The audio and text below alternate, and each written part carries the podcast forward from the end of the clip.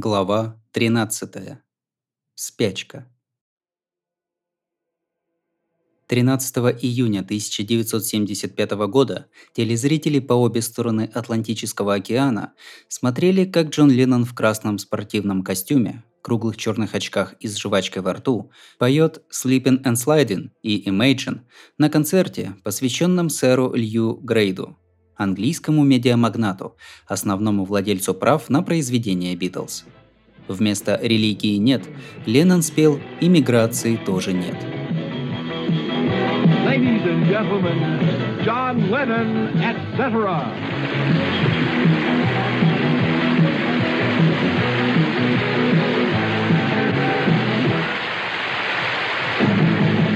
Slipping in the slide, deep in the night. So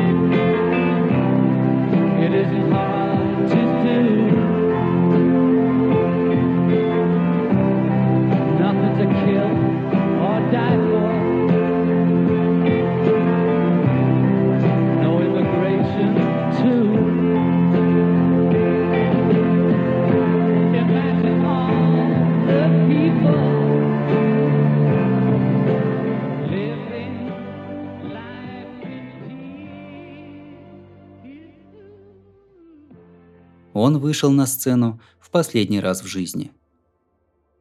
«Жена беременна», – объяснил он друзьям, и он с предельной серьезностью относится к грядущему отцовству. Йока говорили, что в 43 года она уже слишком стара, чтобы зачать, и в любом случае злоупотребление наркотиками сделает Джона бесплодным. Мечтающая о полноценной семье, она нашла в Сан-Франциско китайца-иглоукалывателя, который заверил ее, что при правильном питании, отказе от спиртного и наркотиков, она родит в ближайшие полтора года. Незадолго до смерти иглоукалывателя ему по почте пришла от Леннонов фотография младенца.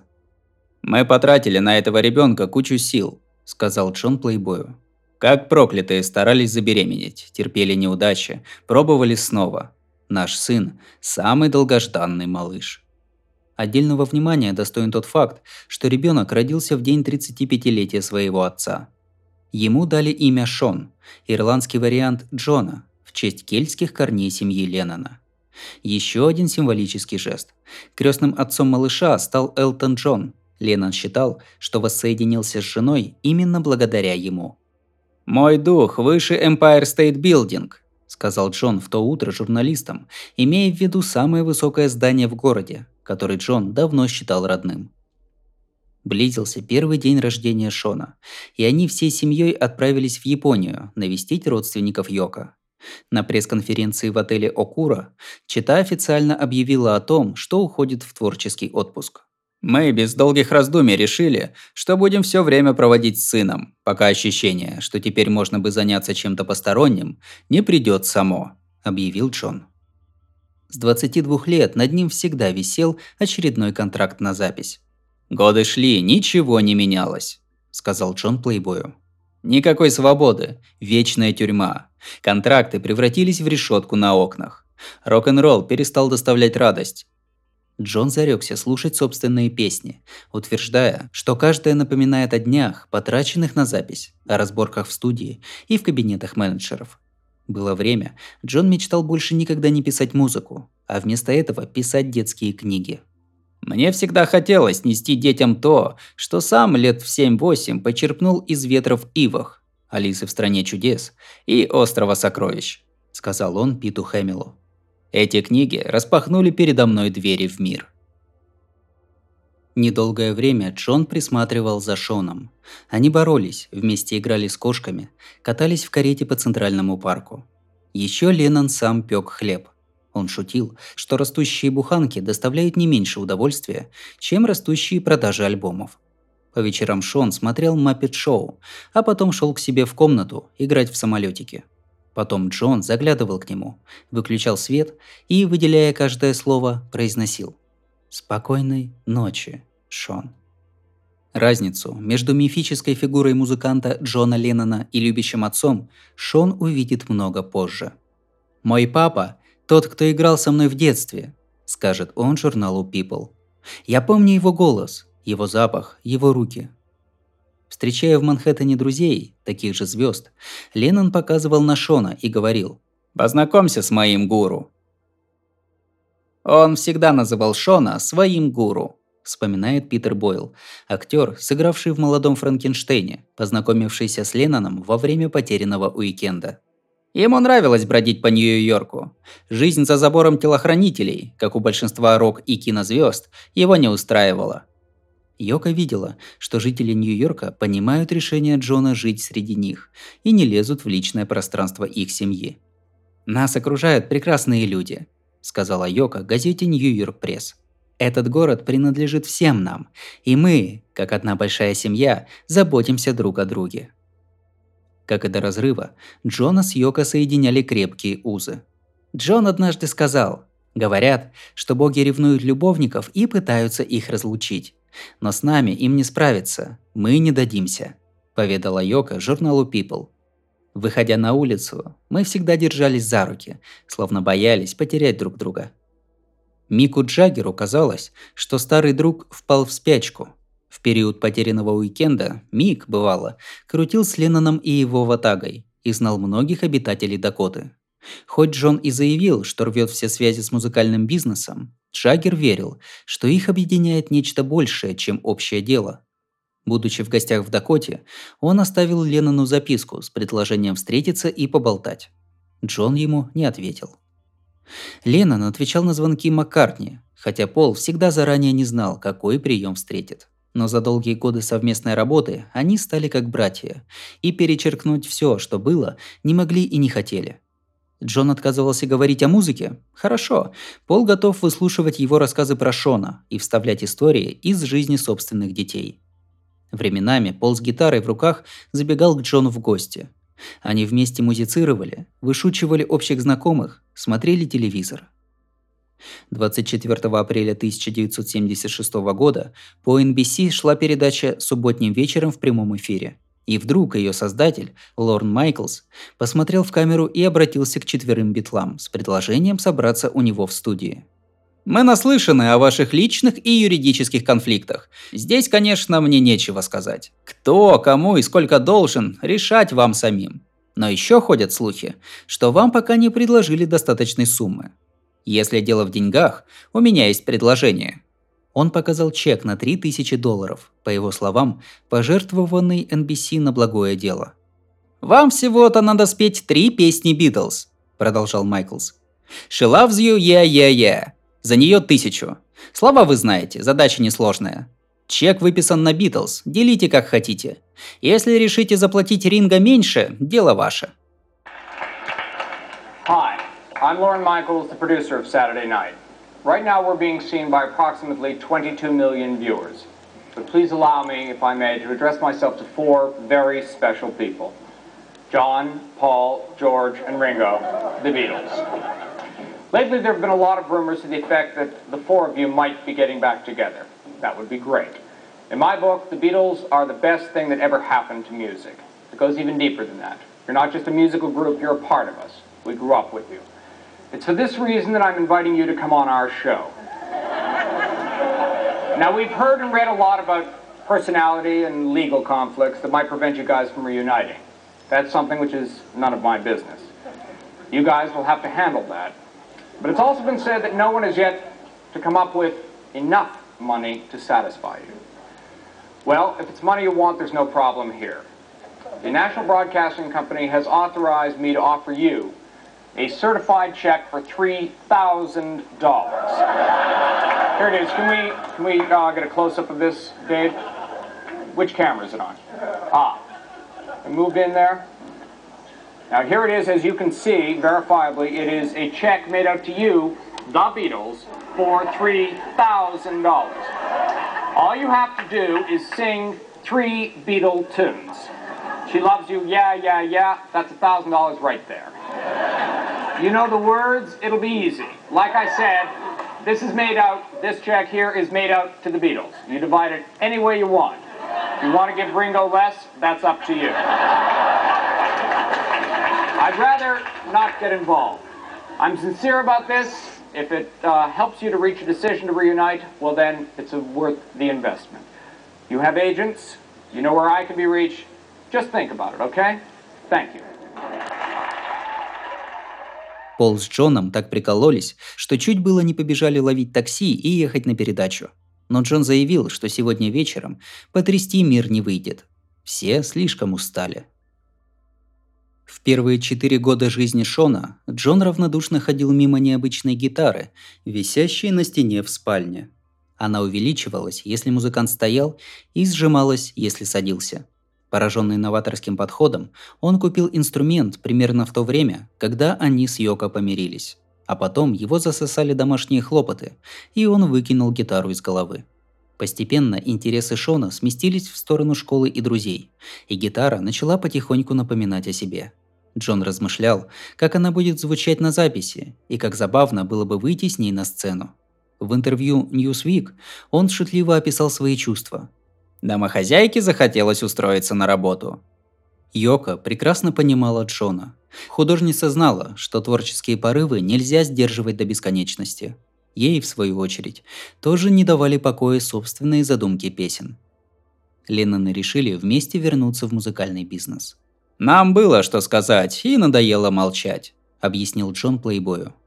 Весной 80-го года, пока Йока занималась вложением денег, благотворительностью и прочими семейными делами, Джон на шлюпе с небольшой командой поплыл на Бермудские острова. По дороге он слушал современных исполнителей, таких как Madness, Pretenders и Лин Лович.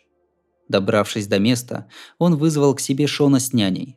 Днем отец с сыном плавали, любовались местными красотами, играли на пляже – Оставаясь в одиночестве, Джон расслаблялся как никогда в жизни. Как-то раз вечером он пошел на дискотеку, не танцевать, просто посмотреть. И там заметил группу отдыхающих, с хохотом танцующих под заливистую песню B-52 «Рок Лобста».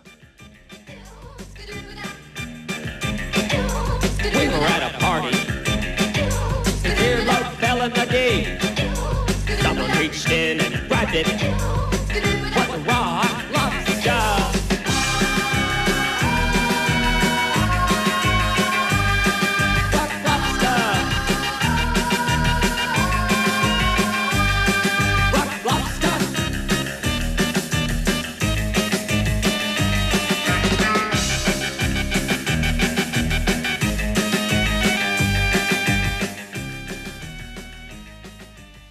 Покачав головой, он улыбнулся. «Звучит, как музыка Йока», – сказал он вслух. Би-52 на самом деле были фанатами Йока Она, прямо как Элвис Костелло и будущие участники Sonic Youth. Все встало на свои места. В Йока перестали видеть ненормальную, ей отдали должное, как новатору. Хоть и не сразу, но мир понял ее идеи. В ботаническом саду Джон с Шоном наткнулись на орхидею под названием «Двойная фантазия». Джону понравилось это имя. Таким он видел идеал, к которому должна стремиться любая пара. Каждый получает от партнера то, о чем раньше мог только мечтать. Джон позвонил Йоко. Надо записать новый альбом. Вот план на ближайшие три недели. Он пишет песню и поет ее по телефону жене. Она пишет песню в ответ, чтобы получился музыкальный диалог на расстоянии. Еще он доведет до ума те вещи, над которыми начал работать еще в Дакоте. К моменту возвращения домой у них будет 25 песен. И на Double Fantasy хватит, и еще останется. Йока связалась с Джеком Дугласом, продюсером и звукорежиссером ряда известных групп, среди которых были Чип Трик, Нью Йорк Доллс, Айра Смит и Пэтти Смит. В свое время он помогал Леннону записывать Imagine. Дуглас сразу понял, что должен минимизировать свое влияние на новый проект Джона и Йока. Он не хотел терять ни капли его аутентичности. В августе 80 -го года началась плотная работа над пластинкой – Just Like Starting Over стала попыткой Джона и Йока описать как радостные, так и мучительные этапы своих отношений. Песня вышла болезненной. Вспоминая былую увлеченность и идеализм, они поняли, как много семей, сошедшихся в 60-х годах, с тех пор развалилось. «Все должно было обернуться иначе», — говорилось в песне. В самом начале тихо звенит колокольчик. Это молельный колокольчик Йока, вроде тех, которыми в буддийских обрядах пробуждают чувство надежды. «Похоже на начало Mother», – сказал Джон журналу Rolling Stone, где звучит очень медленный похоронный звон. Понадобилось куча времени, чтобы от печальных церковных колоколов дойти до маленького звонкого молельного колокольчика. На мой вкус, получилась единая вещь. Just Like Starting Over стала первым синглом с альбома, на вторую сторону поставили композицию Йока «Kiss Kiss Kiss». В ней под ритм New Wave женщина сперва стонет в оргазме, потом просит обнять ее. Таким образом, Йока по-своему раскрывает философский посыл заглавной песни. Кроме секса, подчеркивает она, каждая женщина мечтает об искреннем прикосновении.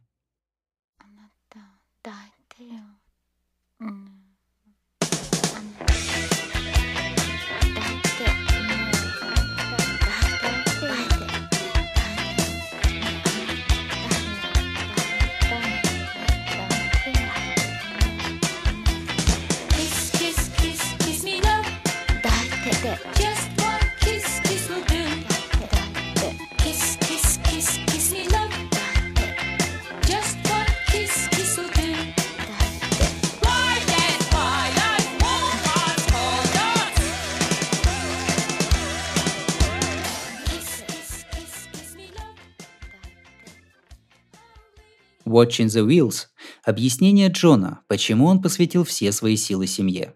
Все сказано прямым текстом, как будто бывший Битл разговаривает с другом.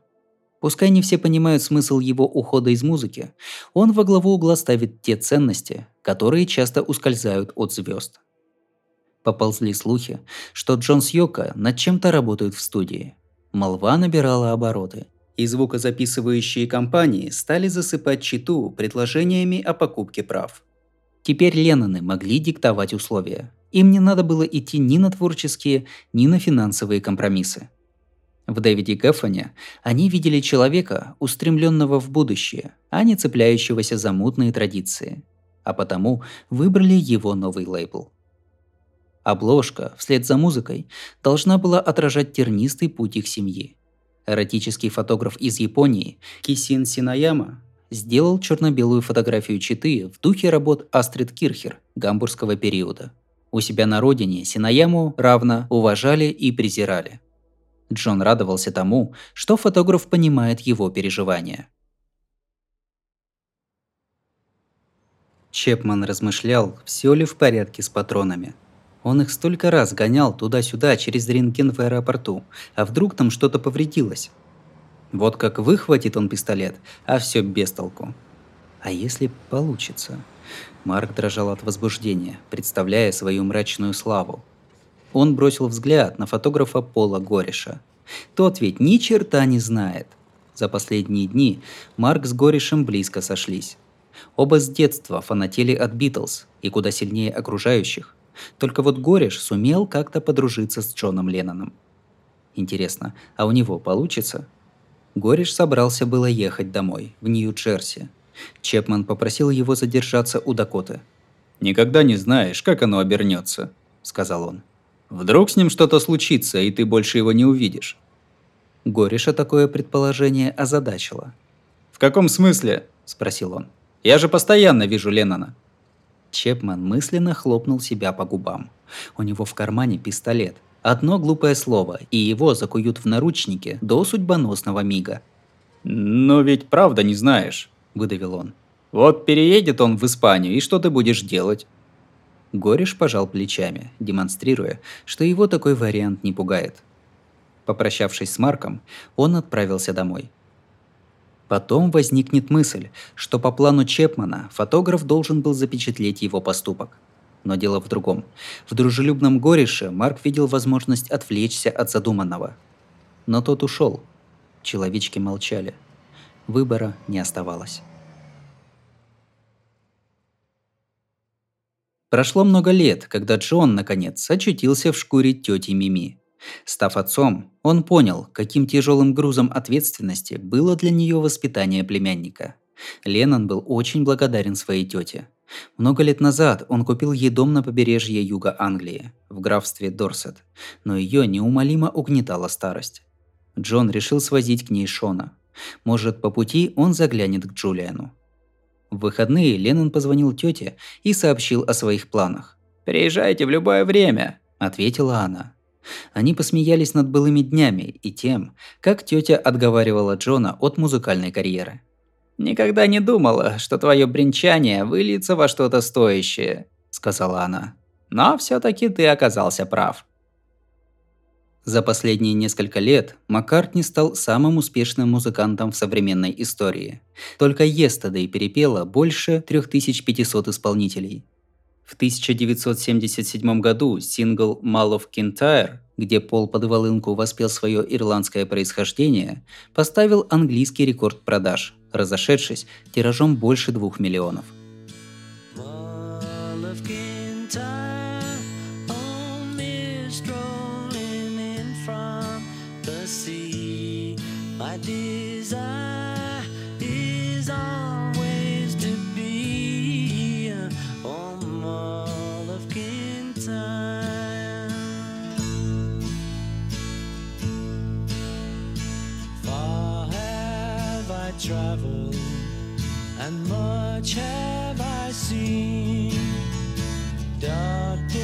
Distant mountains with valleys of green.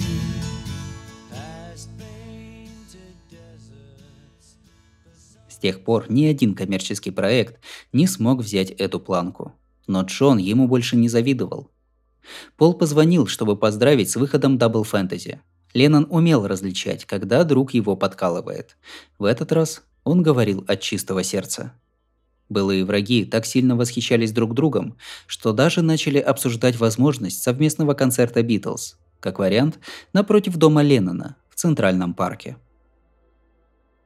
Алан Вейс, старший продюсер программ на WABC News, подъехав к банкомату, снял глухой мотоциклетный шлем. Сунув деньги в карман, он взгромоздился на мотороллер, купленный в свое время каналом, чтобы курьеры во время забастовки водителей автобусов и метро успевали доставлять отснятый материал в студию. Он снова надел шлем, но застегивать фиксатор на подбородке не стал. Хотя час пик технически кончился, улицы в центре были загружены из-за праздника у Рокфеллерского центра. Но Алан знал, как объехать пробки. Зарычав двигателем, он поехал на юг, к Парк-Драйв, дороге через Центральный парк. Говорят, есть два типа мотоциклистов. Те, кто уже разбился, и те, кто вот-вот разобьется. Но я всегда водил осторожно, объясняет он. На Парк-Драйв он перестроился в крайний ряд и поехал в сторону Central Park South и 7-й авеню. Внезапно таксист в средней полосе передумал выезжать из парка и свернул налево, тогда как Алан свернул направо. Не надо быть Ньютоном, чтобы знать. Два тела не могут одновременно находиться в одной точке, вспоминает Алан. Переднее колесо врезалось в такси, а сам он полетел через руль, приземлившись на крышу и ветровое стекло. «Меня тащило по дороге, как камень, пущенный лягушкой», — говорил он. Зря я не застегнул шлем. Он слетел, и я несколько раз приложился головой об асфальт. Замерев, я подумал, я жив, руки-ноги на месте. Вроде все в порядке. Поднял глаза, по закону подлости на меня несется поток машин во все четыре ряда. Я лежу на дороге в радикально черной одежде. Ни клочка отражающей ткани. Пытаясь встать, не работает правая нога. Ну, об адреналине все читали. На одной левой ноге я благополучно упрыгал из-под колес с дороги на газон. Таксист повел себя как приличный человек. Съехал на обочину и по рации вызвал скорую помощь. Тем временем отовсюду набежали люди и принялись успокаивать Алана. «Вечно болтают, мол, в Нью-Йорке на улицах сплошные бандиты», – говорит Алан. «Дело было в 10 часов вечера в темном центральном парке. И меня не ограбили. Наоборот, помогали как могли». Врачи по приезду сразу определили у Алана перелом бедра. Когда его грузили в скорую помощь, один санитар посмотрел на него и сказал «Мужик, тебе повезло. Вечер понедельника, в больнице тишина. В выходные, когда самая стрельба, ты бы прождал там несколько часов». В Мэдисон Сквер Гарден зрители вскочили на ноги, затопали, заорали. Сегодня здесь проходил бой Всемирной Федерации Рестлинга. Хлопая в ладоши, на ринг вышла звездная пара – Рик Мартель и Тони Герриа. На обоих ярко сверкали чемпионские пояса. Шагнув через канаты, они повернулись к фотографам. На огонек заглянуло даже несколько японцев из токийских глянцевых журналов о рестлинге и стали позировать. Их ждал легкий бой. Противники Афа и Сика, дикие самоанцы, выбежав на противоположный угол ринга, стали трясти канаты и корчить рожи, а их менеджер, капитан Луи Альбана, что-то шептал им на ухо. Мартель, загорелый франко-канадец с белоснежной улыбкой, любил работать с самоанцами. Те умели в единый миг взбудоражить зрителей. Для таких крупных мужчин двигались они на удивление быстро. Били жестко, шлепки по мясу разносились по всему зданию, добавляя правдоподобности. А встретившись с бойцом уровня Мартеля, продавались не думая, падали на ринг, изображая боль, когда он пробивал им с ноги в прыжке или цеплял бедрами за шею. «Я бился с самоанцами по всей стране», – вспоминает Мартель. «Округ Вашингтон, Филадельфия, Портленд, Мэйн. Людям нравятся наши матчи, потому что по самоанцам видно, они ребята суровые. Скажем, в Монреале Сика на моих глазах гулял босиком по снегу. В рестлинге у каждого свой образ и набор трюков, но Афа и Сика – настоящие бойцы, на голову выше прочих. Зазвонил гонг, и Рик сцепился с Афой. Хрюкая, тряся буйной шевелюрой, самоанец свернул противнику нос и вдавил пальцы в глаза. Толпа сердито гудела, рестлеры были довольны. Таким был Мэдисон Сквер Гарден в тот холодный зимний вечер. Не считая праздника зажжения гирлянд, в Нью-Йорке царила тишина. Электричка, прогрохотав по эстакаде через Бронкс, выехала из города в округ Уэстчестер. В обычной ситуации Адам Шенкер, бармен из пивной Кникербокер, постеснялся бы на людях читать плейбой, но интервью Джона и Йока заворожило его. Когда репортер Дэвид Шеф попросил Леннона описать, какими он мечтает видеть 80-е, Джон ответил «Мечтайте сами. Не ждите, чтобы Джимми Картер, Рональд Рейган, Йока Оно, Боб Дилан или Иисус Христос поделились с вами своей мечтой. Решайте за себя. Я не могу вас пробудить ото сна. Вы сами можете себя пробудить. Я не могу вас исцелить. Вы сами можете себя исцелить. Лишь потом заметят извращенную иронию происшествия, имевшего место во время интервью. Когда Джон с Йоко обдумывали вопрос шефа, с улицы раздался грохот обратного выхлопа. «Снова перед Дакотой кого-то пристрелили», – пошутил Леннон.